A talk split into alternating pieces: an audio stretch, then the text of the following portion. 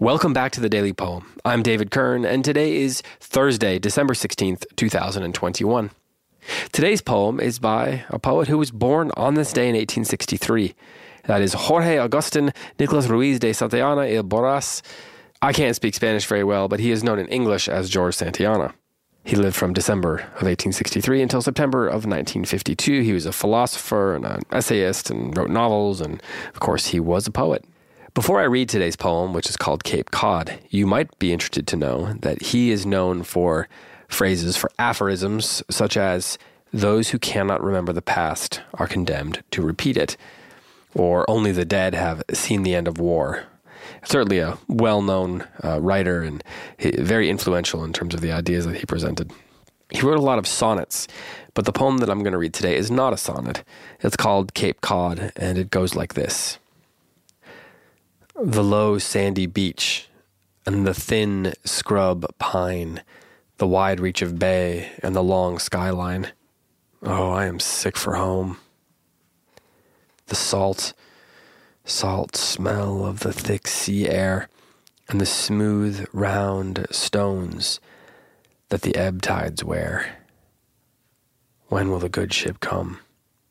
The wretched stumps all charred and burned, and the deep, soft rut where the cartwheel turned. Why is the world so old?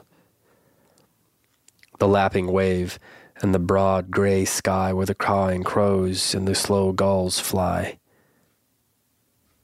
Where are the dead untold? The thin, slant willows by the flooded bog, the huge, stranded hulk and the floating log. Sorrow with life began.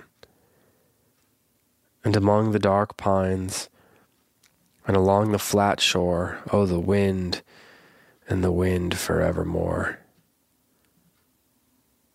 What will become of man? So, this 18 line poem is made up of six tercets, so six stanzas that are three lines long. And I wanted to read it because I think it combines Santayana's philosophical bent w- along with his poetic instincts, or maybe I should say his philosophical instincts with his poetic bent or poetic interests. Like I said, he wrote a lot of sonnets, and so a lot of his poetry tends to be, to varying degrees, somewhat formal. We see that here as well. The first, and although this is not a sonnet and thus doesn't contain the sonnet's formal elements, we do see some formal structure here.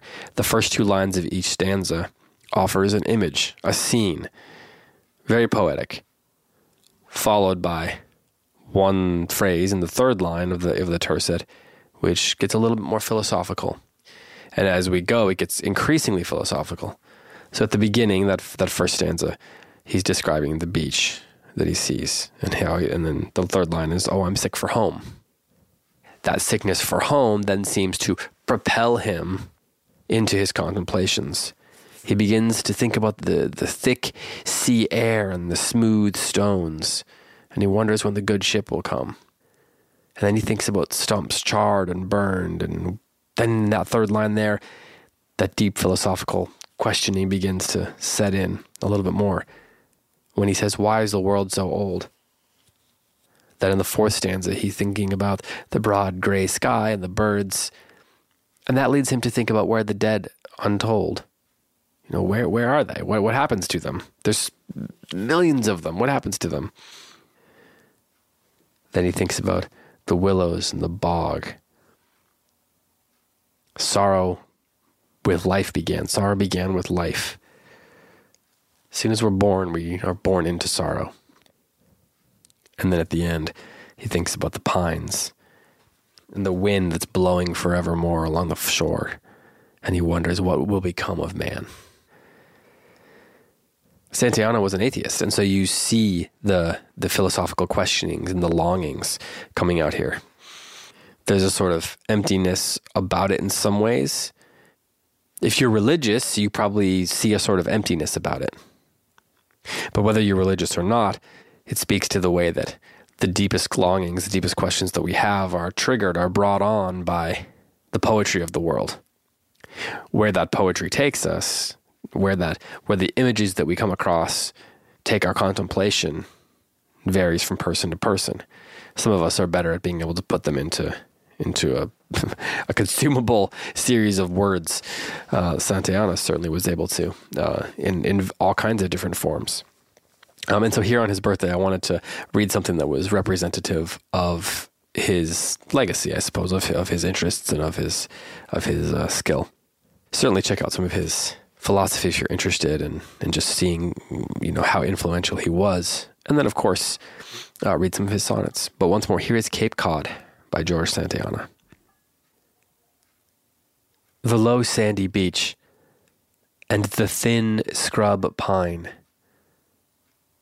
the wide reach of bay and the long skyline. Oh, I'm sick for home. The salt, salt smell of the thick sea air and the smooth, round stones that the ebb tides wear.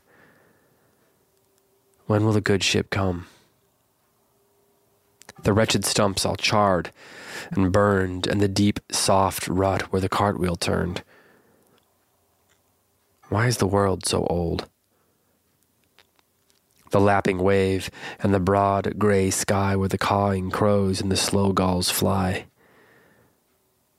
Where are the dead untold? The thin, slant willows by the flooded bog, the huge, stranded hulk and the floating log. Sorrow with life began. And among the dark pines, and along the flat shore, oh, the wind, and the wind forevermore. What will become of man?